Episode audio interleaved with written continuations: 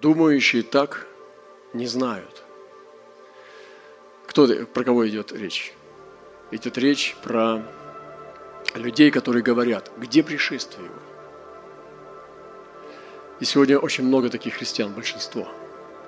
Когда они строят себе дома на земле, когда они строят царство на земле и учат о царстве на земле, они эти люди. Они так думают. Где пришествие его? И есть даже новые учения, где они формируют мышление о том, что надо пересматривать эскатологию, что все будет на земле на самом деле, царство. Вы представляете себе, насколько серьезно? И Божьи апостолы и пророки говорили, что будут такие люди. Они говорили, думающие так. Вот называйте их просто, думающие так. Думающие так не знают. Смотрите, как интересно. Не знают, что в начале Словом Божьим небеса и земля сотворены из воды и водой. Вот они, я думаю, как так? Точно, они не знают.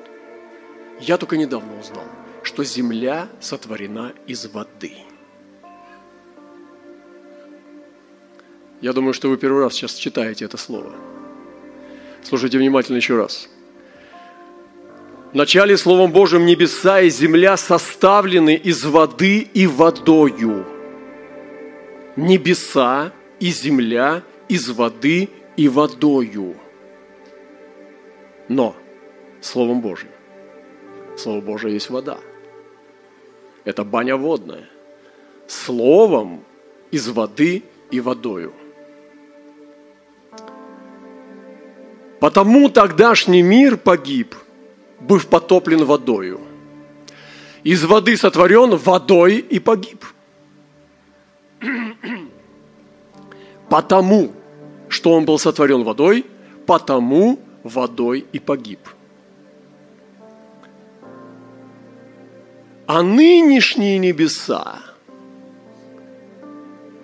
и земля, содержимые тем же словом, сберегаются огню на день суда и погибели нечестивых человеков. А я спрашиваю, почему у нынешние те небеса, эти небеса? Ну, облака-то те же самые. Небо это то же самое. Космос, Луна, Венера, Марс, Юпитер. Что поменялось? Как так? Те небеса, которые пролили воду, были сотворены водой тем же словом, и они послали воду, чтобы погубить землю, которая была сотворена водой. А чем отличаются нынешние небеса? Ну, дождик прошел, и что, и небо же не поменялось? Поменялось. И здесь проводится мысль, что поскольку сотворен первый мир был водой, то водой и погиб. Что из этого следует? Что если этот мир нынешний будет погублен огнем, значит он из огня сотворен – и здесь апостол четко проводит линию, что поскольку там был сотворен из воды, погиб и водой, а этот погибнет от огня, значит он сотворен огнем. Да, Иисус. Иисус. Поэтому то слово было вода, а это слово огонь.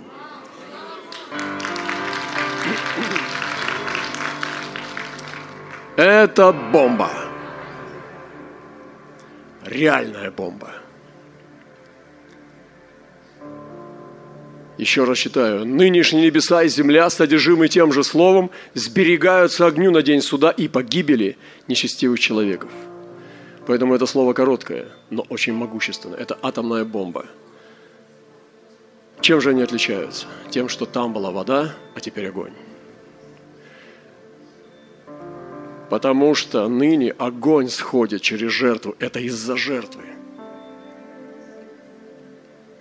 Ветхозаветные жертвы были приняты огнем всегда, после потопа. После потопа не вода Бог, а огонь Бог. И написано, что Бог теперь огонь пожирающий. Это суд. Это время судов. Это время суда. Огонь – это суд, это воздаяние. Вот почему через огонь настанет конец, и те, кто сейчас в огне уже живут и крещены огнем, со дня Пятидесятницы у нас огненные, а не водяные фонтанчики. и мы проходим через крещение огнем, через огненные печи и испытания, нам огонь не страшен. Как Сидраху, Месаху Авдинага. Мы входим в огонь, и нам там хорошо. Потому что в огне наше обитание, потому что Бог огонь, на меня сошел огонь в день Пятидесятницы, я живу крещенный огнем, я живу сам, являясь печью. Для меня огонь – это моя среда. Поэтому сберегаемся все для огня, и огонь испытает дело каждого – и Он проверит нас всю нашу жизнь в огне. И те, кто живет сегодня в огне и сами есть огонь, они пройдут через все и судимы не будут. Поэтому живите в огне лучше сейчас. Живите, живите в огне Пятидесятницы. И мы сейчас будем молиться, чтобы наш Бог стал для тебя огнем. Тогда ты не погибнешь в Его пришествии. И нынешние небеса и земля написано – нынешние небеса, мне нравится это, содержатся тем же словом, потому что теперь слово – огонь. И суд последнего времени будет через огонь. Иисус – этот огонь. Потому что Иисус и жертва Иисуса Христа принесла измерение Бога огня –